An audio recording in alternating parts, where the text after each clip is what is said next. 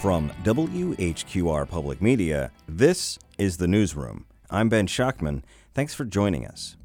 On today's show, we're sitting down with Republican State Senator Michael Lee to talk about two major pieces of legislation he helped pass during the North Carolina General Assembly's recent long session. The first is part of the state budget, which dramatically expanded Opportunity Scholarships. That's a program that effectively allows parents to claw back taxes paid towards public education and spend that money on private schools. The second is the Parents' Bill of Rights. That includes a provision requiring schools to notify parents if their children change their pronouns, and another section banning the teaching of gender and sexuality in kindergarten through fourth grade. These pieces of legislation were both controversial, and we'll get into the criticisms that we've heard about them over the last year. And before we start, I want to note that these are obviously not the only contentious things coming out of the Republican controlled General Assembly over the last year. Many of you, no doubt, would also like to hear Lee discuss the abortion bill he helped negotiate, or the Leandro case, or state funding for teachers, or the controversial failure free reading program. Lee has offered to come back on the show to tackle some of those, so stay tuned. He will also face both Democratic candidate David Hill and Libertarian candidate John Evans in the general election for State Senate District 7, so there will be plenty of time to ask him about his track record as we approach November. But for now, it's time to really dive into the changes in our state's education laws over the last year.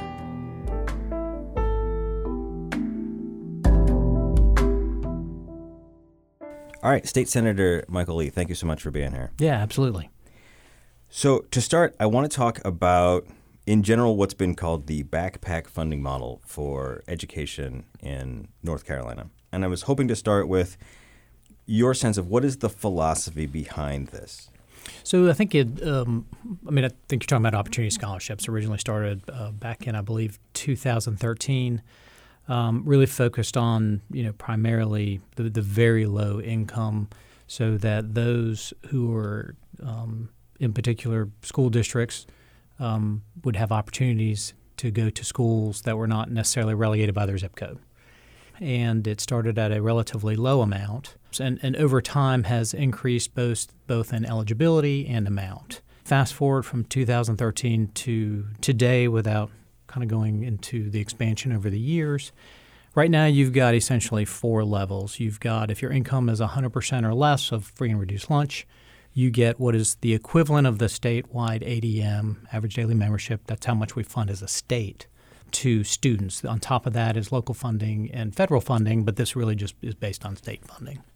The next level is 100% to 200% of free and reduced lunch. The next level is 200% to 450% and then the next level is 450% and over.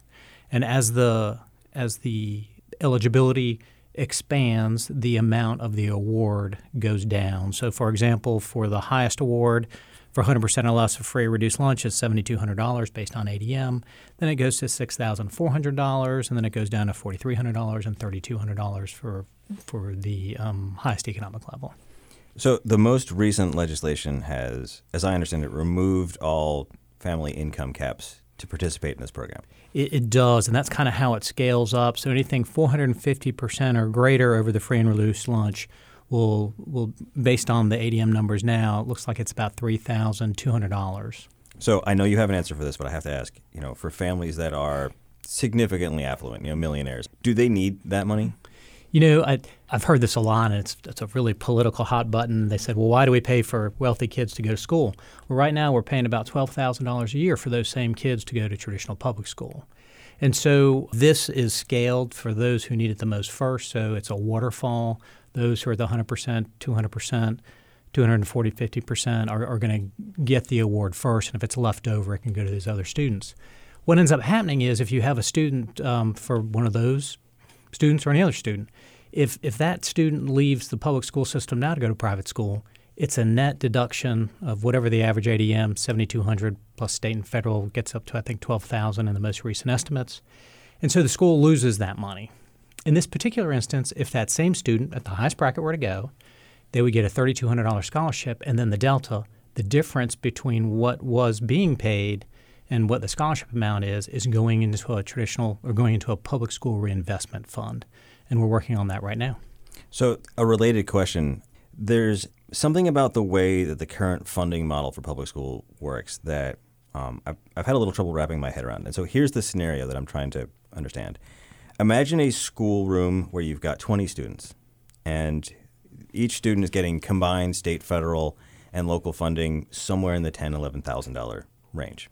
It's going to depend on the county. If, say, four of those students were to leave to go to a private school for whatever reason, the school is now going to lose forty thousand dollars, somewhere in that range. But they are still probably going to have roughly the same overhead costs. They're still going to need a teacher. They're still going to need a janitor, an HVAC system, all that stuff is there a mechanism that helps account for that? You know, if you lost a, a, whole complete classroom, maybe you could reasonably scale down by that much. But like when you lose a, a chunk, how does that funding equation work out?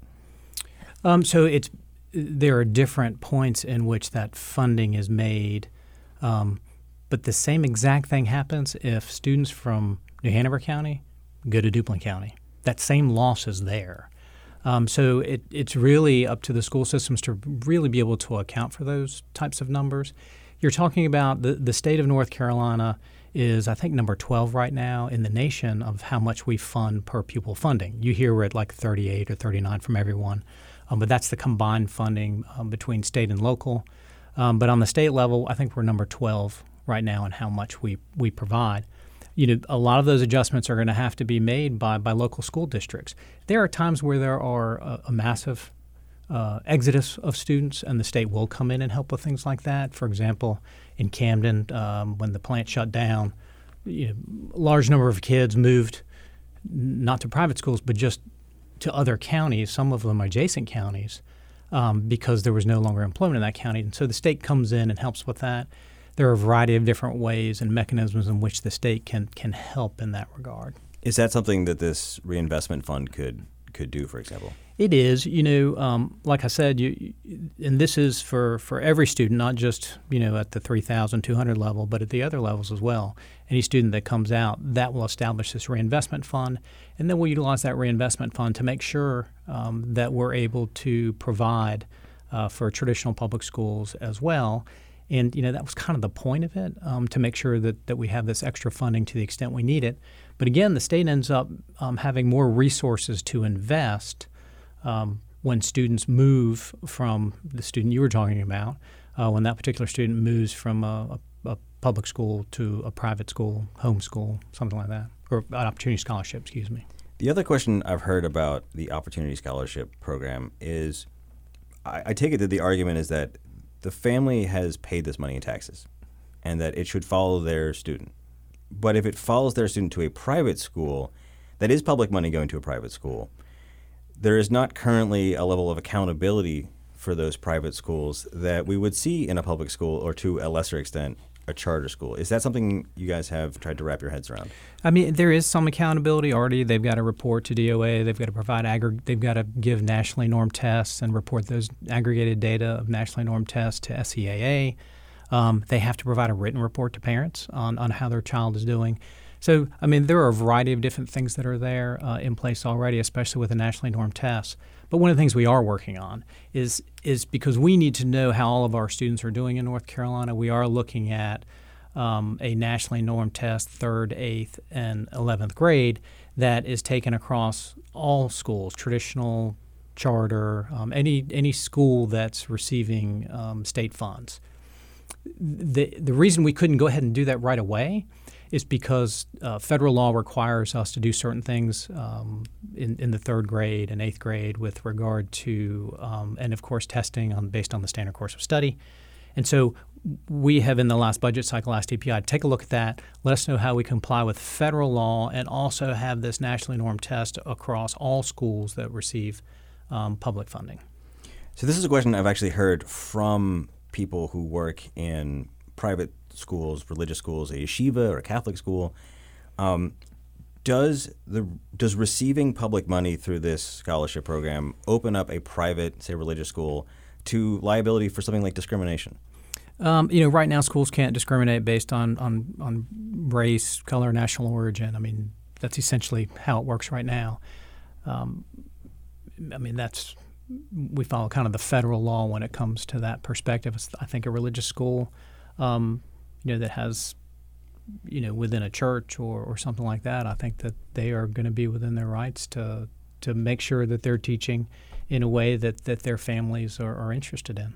But I mean, traditionally they're insulated from that kind of liability because they are private religious institutions. But if they're taking public money, a dress code that is clearly gendered or an educational uh, curriculum that includes stuff that you know could be say offensive to women or members of the queer community. Yeah, I think it's all. I think it's student centered. You know, a lot of folks talk about money going to schools, and and a you know I, I, use the term backpack funding because I think that the funding really is student centered. And it's not just in the context of opportunity scholarships. Again, if one student is moving from New Hanover County to Wake County, um, New Hanover County should not receive the penalty. There should be some way to, to prorate the funding as Wake County picks up a New Hanover County student or vice versa. We're going from New Hanover County uh, traditional public schools to a charter school. And so you know, I view, and I think most people that look at this view this as student centered, not sending money to institutions like we do right now, but following students. I take your point, but we are giving public money to a private school that without public money would be allowed to have rules, regulations, curriculum that would violate um, the law in a public school. So that's that's what I'm asking is that, for example, when PPP funding went to Cape Fear Academy, which is a private school here in New Hanover County, excellent school from everything I hear, they suddenly became um, liable for Title IX violations. They would not have been liable for.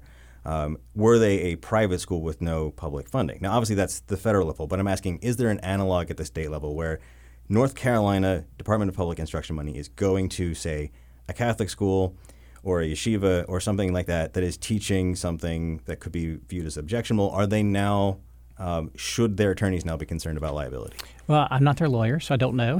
I'm not trying but, to trick you into yeah, you know, giving legal advice without. Yeah, I'm not their lawyer, so I don't know. But again, I think that that we view this as, as funding, uh, following students and funding the students' education to provide a sound basic education and giving parents the ability to determine uh, what that means with certain you know metrics. As I mentioned, we need to be looking uh, we already require that nationally normed tests are given. So th- there are certain metrics that, that we need as a state to know.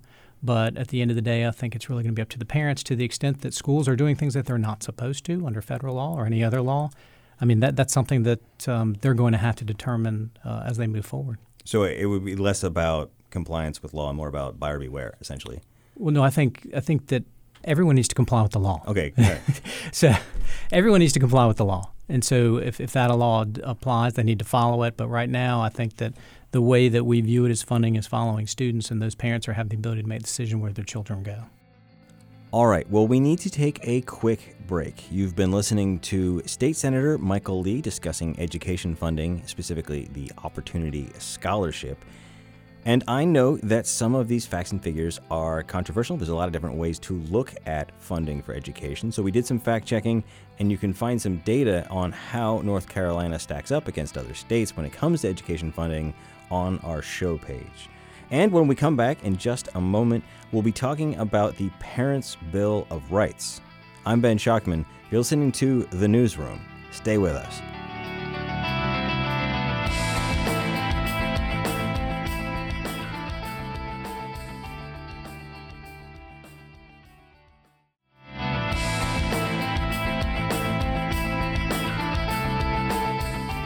Welcome back to the newsroom. I'm Ben Schachtman. Thanks for staying with us.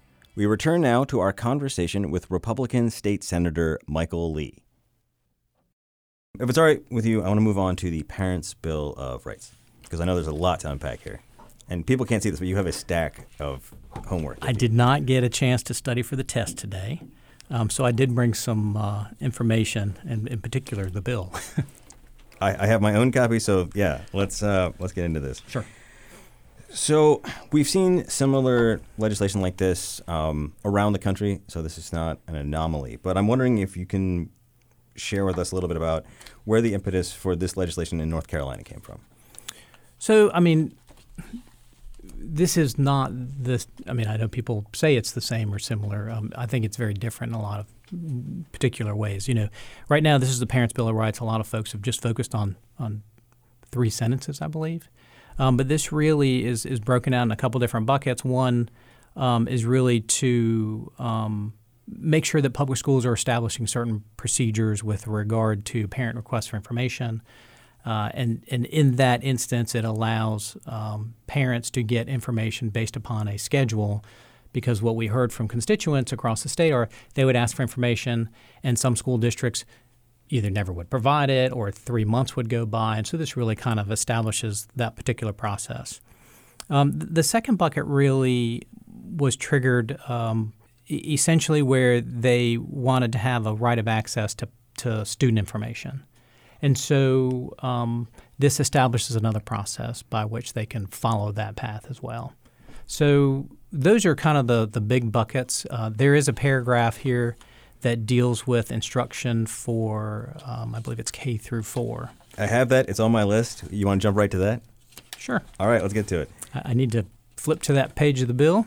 The audience will be treated to the sound of us flipping through this Yes. 13 page bill. So um, the, the part that I think has received the most attention is that it says instruction on gender identity, sexual activity, or sexuality should not be included in the curriculum provided in grades kindergarten through fourth grade, and then it kind of goes on to explain you know what curriculum is and that kind of stuff. Um, and and so when a lot of folks read this, they think it says something, or they use you know. a- They compare it to the Don't Say Gay bill in Florida. uh, absolutely. and and what this says is, you know, let's break it down. Instruction on gender identity included in the curriculum. Instruction on sexual activity included in the curriculum.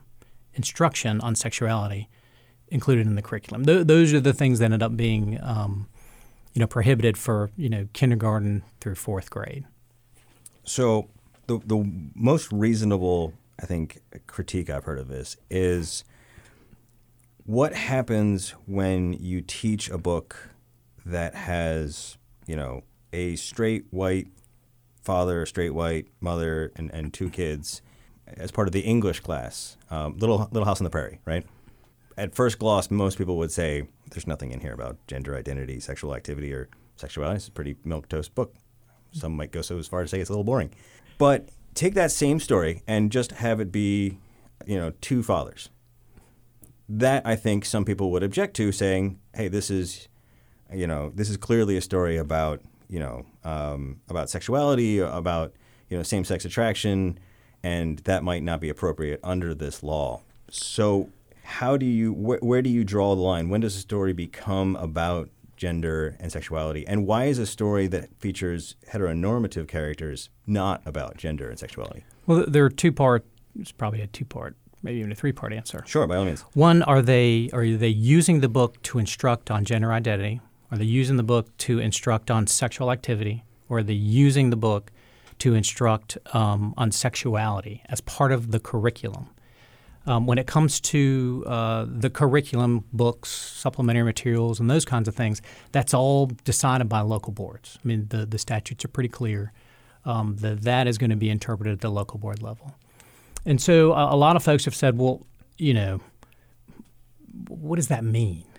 And so um, I actually found a book on on a uh, professor that used to teach um, at ECU and now um, teaches at uh, UNCW and says and, and wrote a book um, on how to essentially infuse these things into English language arts for kindergartners, first, second, third, fourth graders. Um, you know, it goes on to say, uh, you know, after a decade of teaching, we believe elementary English language arts can be can include um, a lot of different topics, and then not only just include the topics, but instruct students on those particular topics, and then take the um, you know take those um, particular books. You know, an example that they give in this book on on how to create a lesson plan to kind of teach about gender identity and teach about sexuality. In this instance, I believe it was third graders.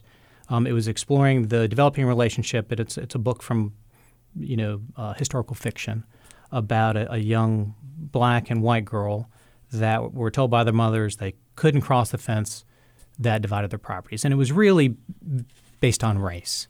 Um, and that's kind of what the book was about because historically, and um, that was going on at that particular time.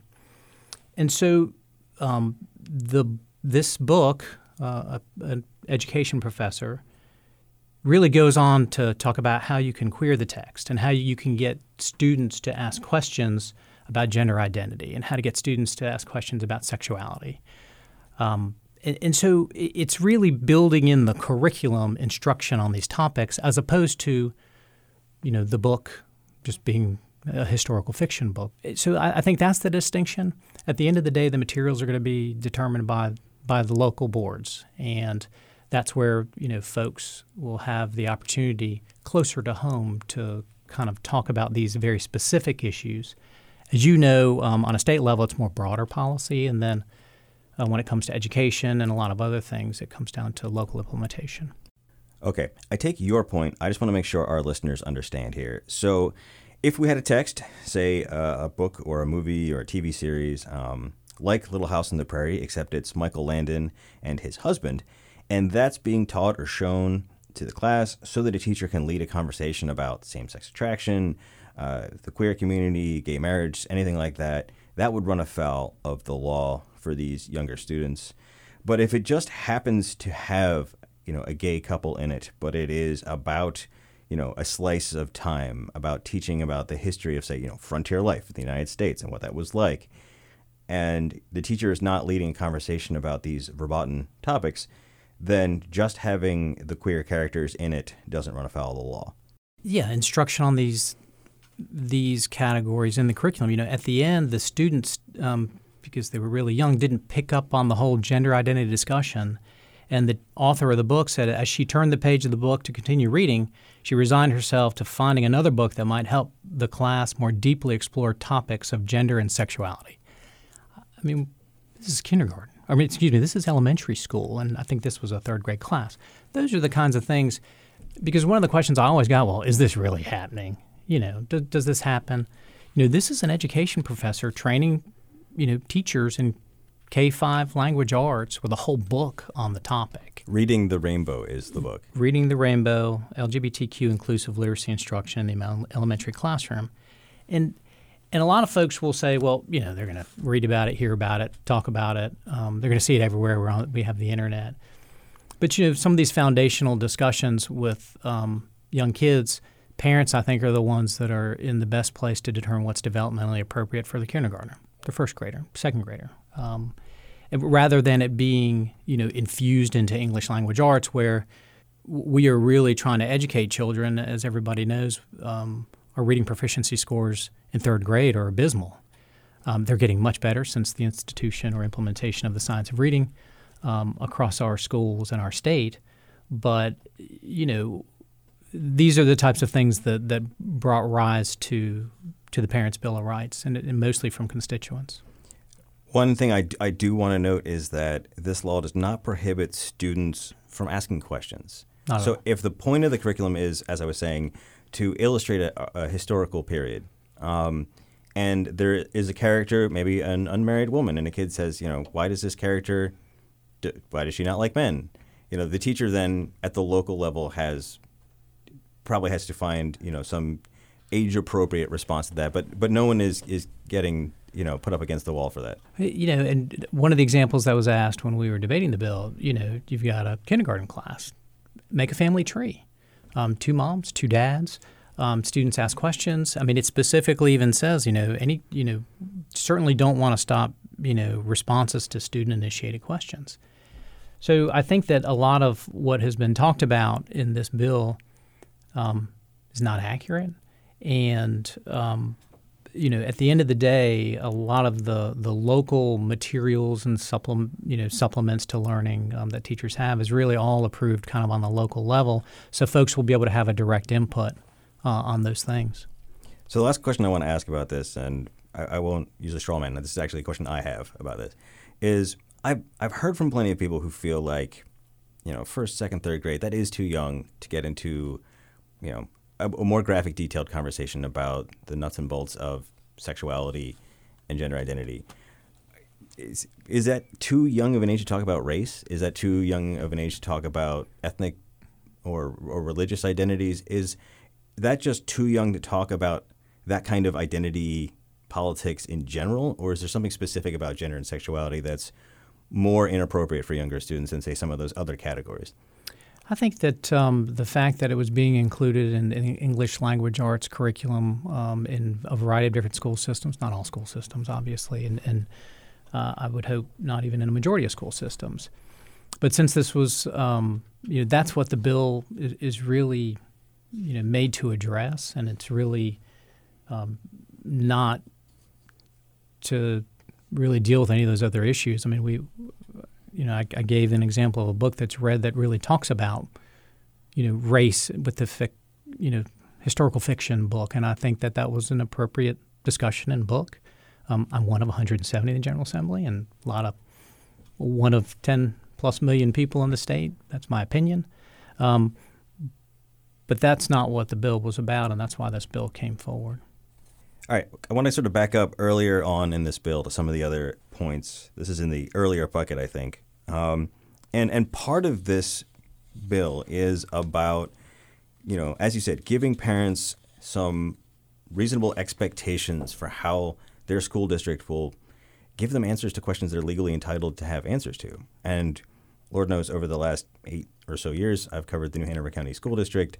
Um, and many of the people who have come to me have been liberal uh, education advocates who have had complaints that I feel like are answered by this bill. So I want to point out that I, have covered the stories where this this bill would have come in handy for some people. One of the questions I have is about the logistics of the parental challenge process that's set up here. This is a procedure that is set up by state law that gives basically two options, right? A parent can notify the State Board of Education of their concern uh, and they sort of basically set up a hearing, or they can take civil action. Is that about right? Yes, there's not a hearing before the board, but they establish rules and procedures and. So I guess my two questions about that first procedure is um, so the state board uh, appoints a qualified hearing officer. Um, you know, you've got to be a bar licensed attorney, and the public school has to pay the cost of that hearing officer. One of the concerns I've heard about this is that it sort of acts like an unfunded mandate. Um, was that a concern you guys thought about?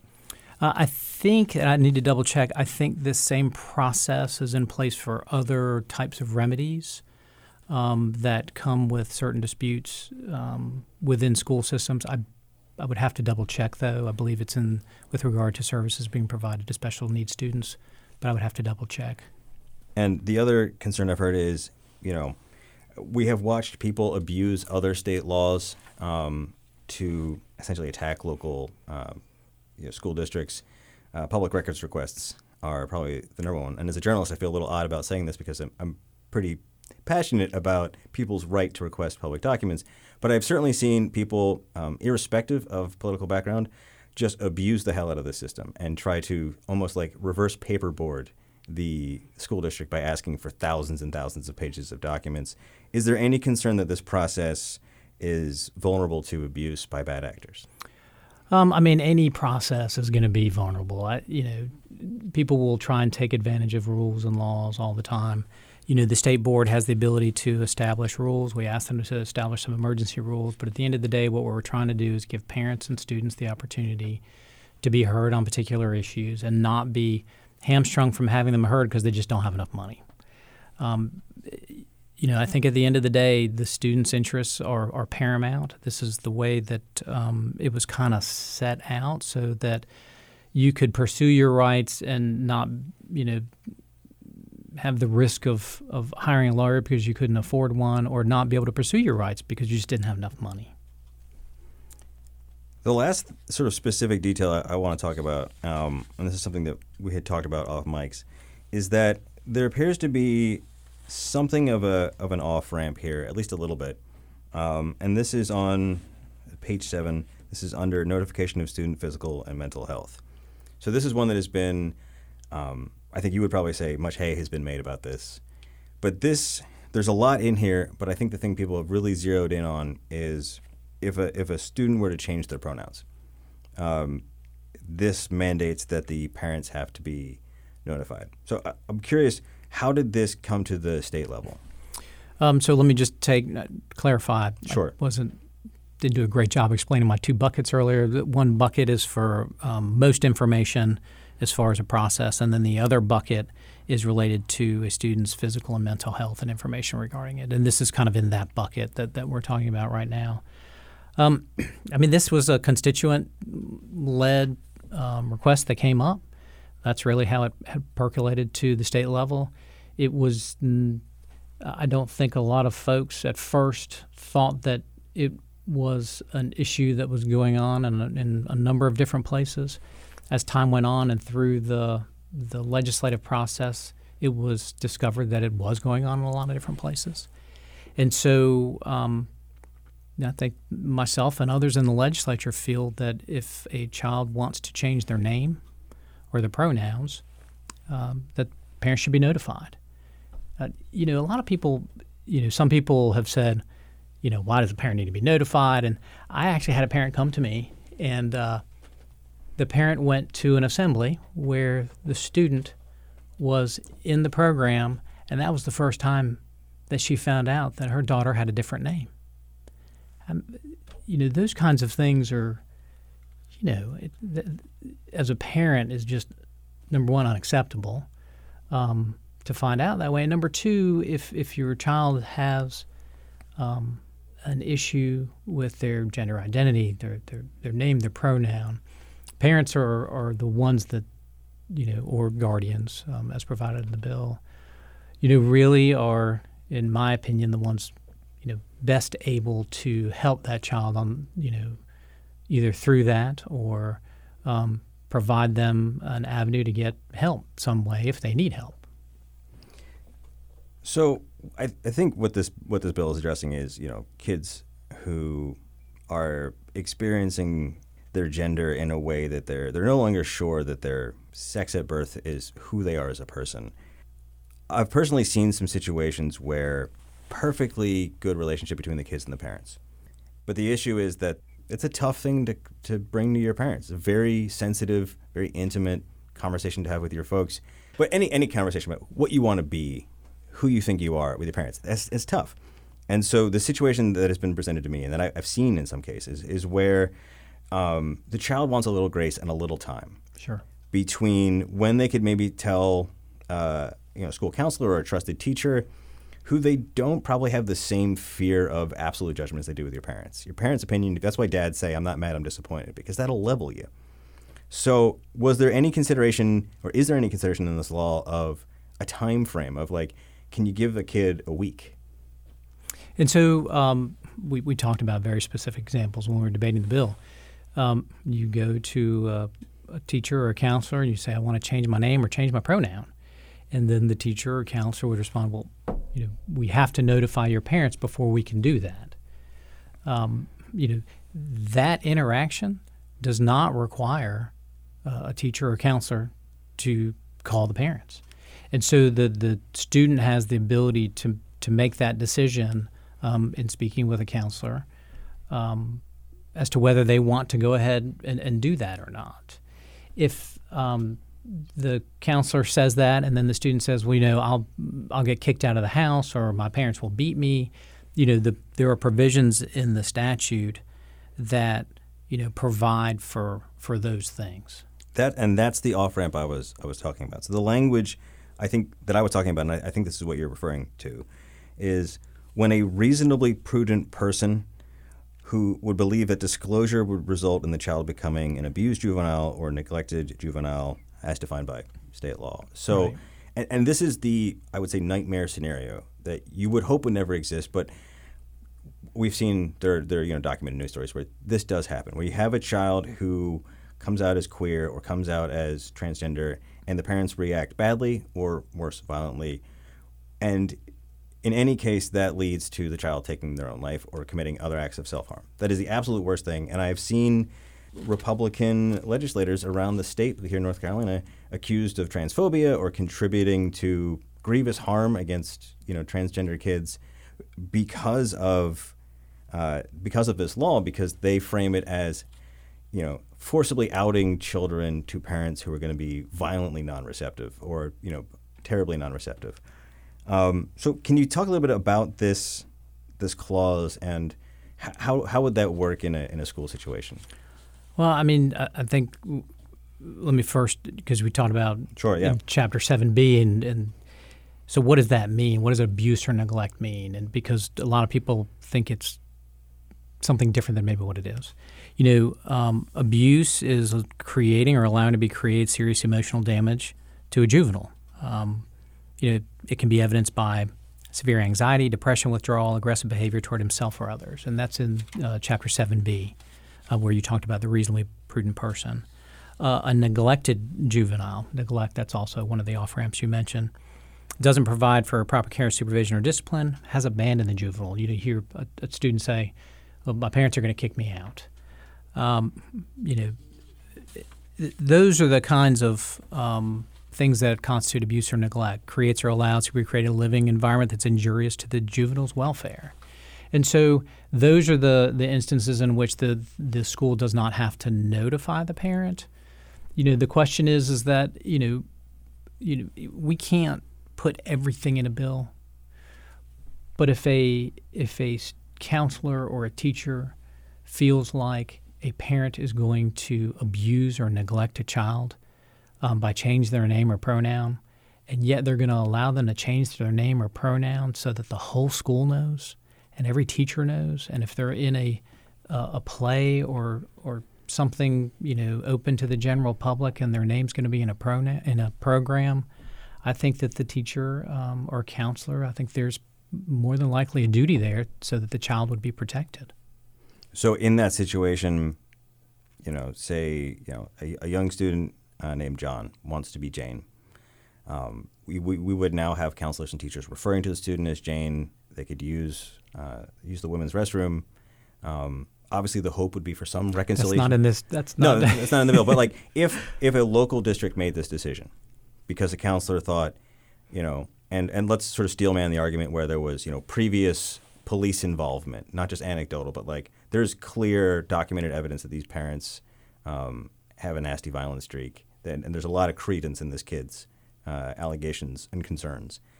This, the district says, you know, based on our prudent concerns about this, we are going to change the students' pronouns. We're going to let them use their restroom of choice. Obviously, our long-term goal is reconciliation with the family and, and understanding. But for now, we can go ahead and do this. I would say that they don't have to notify the parents. I mean, that that's the crux of it. Again, if you're a reasonably prudent person and you're going to allow the student to change their name and pronoun to the rest of the world, but not their parents, and you think if their parents find out that they're going to react violently to the child, I think that's a decision that the locals are going to have to to make um, to accommodate the child and put the child in direct and immediate jeopardy, and they know the child will be in direct immediate jeopardy.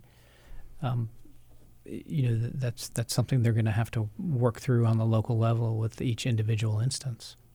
Yeah, um, you know, if everyone in school knows that the chances of the parents overhearing it at the grocery store are increased, I think the counter argument would be that that child's already in. If that situation is that bad, that child's in danger.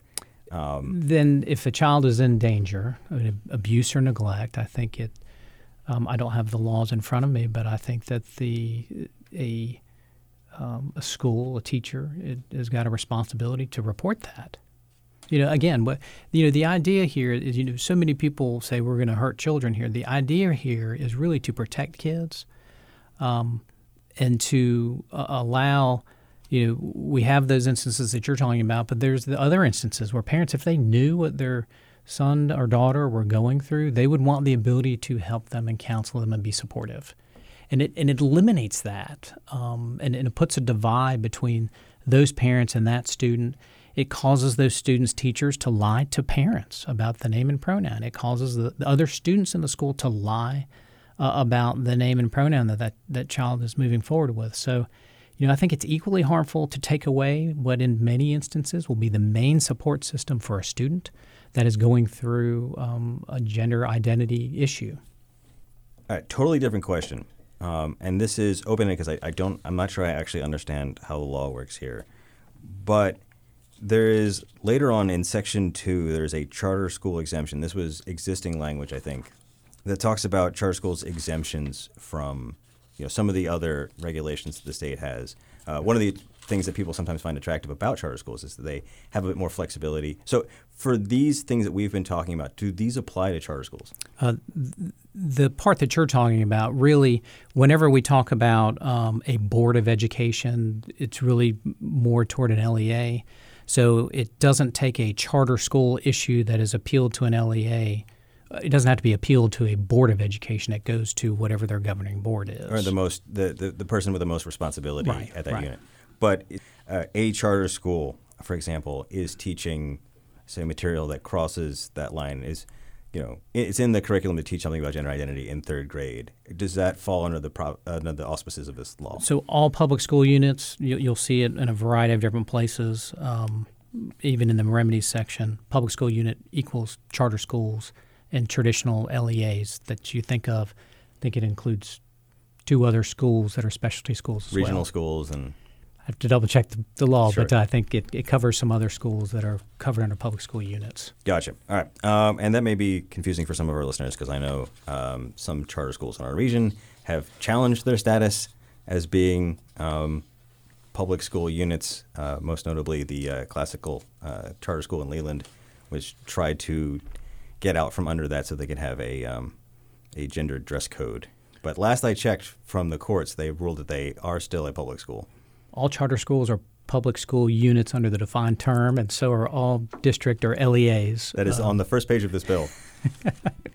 so okay, we need to take another quick break. You've been listening to our conversation with State Senator Michael Lee, and when we come back, we'll tie up some loose ends and hear about some other educational issues. You're listening to The Newsroom Stay with us.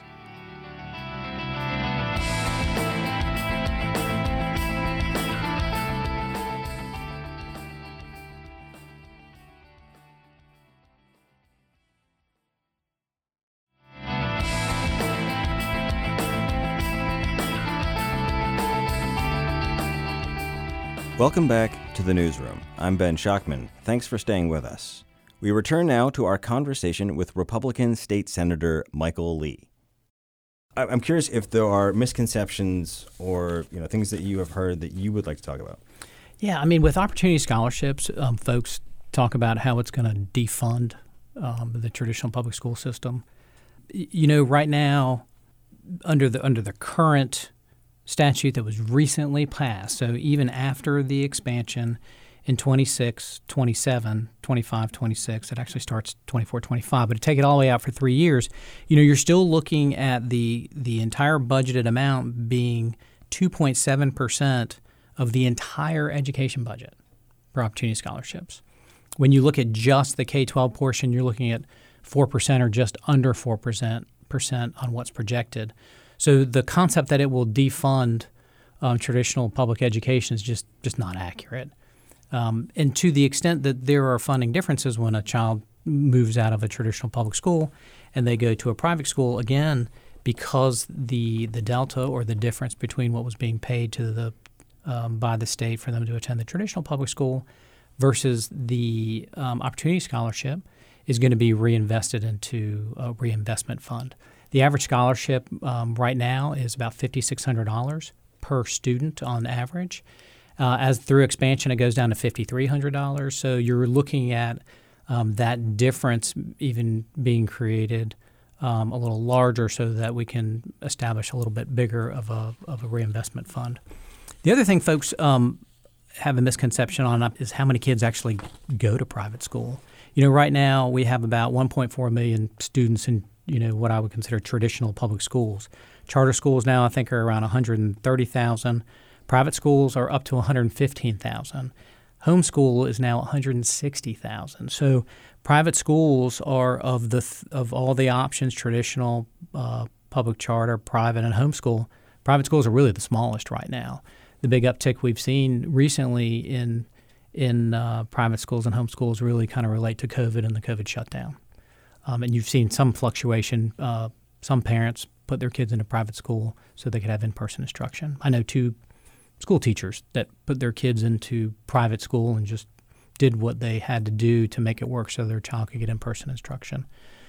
I suppose the the complaint I hear most often is less about numbers and more about what is viewed as a symbolic attack on public education that by passing this legislation during a very busy legislative calendar, you're sort of signaling that public schools should basically have to sing for their supper or f- duke it out in the market with private schools and charter schools in, in a way that feels less than supportive of public schools. And what we're really focused, well, we continue to increase funding. We continue, continue to try and find creative programs. We continue to try and do things like the science of learning to find out where things are going wrong and how to fix them, especially with third grade uh, reading proficiency. But at the end of the day, we're really focused on kids and students, and you know, that student that is relegated to a zip code that needs an opportunity to move out. You know, providing the means to help them get there. It, it's not going to be the end all be all, but at the end of the day, we're really focused on on kids and families. I hear folks talk all about schools, private schools, charter schools, public schools. I'm usually more focused on students. That's kind of the the direction that I've taken, and I think it's the direction a lot of folks have taken in Raleigh, Democrats and Republicans. If this goes badly for public school, hypothetically, if you know the the increased incentives to explore charter schools, to explore private schools, does end up hurting public schools, what are some of the options to shore them up?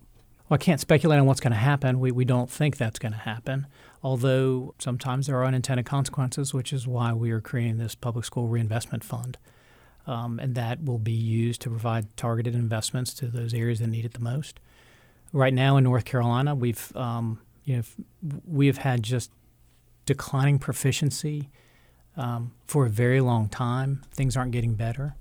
And so, as we kind of go through this transition and we're looking at how we can make all those things better, we're, we're, keeping kind of everything in mind as we move forward. But none of the, I don't believe, and most of the folks that I've talked to, both inside education and outside education, don't think that this is going to harm traditional public schools in, in any way. I, I will say, you know, I, I hear from people all across the political spectrum deep, deep concerns about student performance, student attendance, student discipline. And so I, I take your point that that is an important thing to look at do you feel like some of the culture war issues got in the way of getting to that first? I don't think so because that's what we're really focused on, really all the time.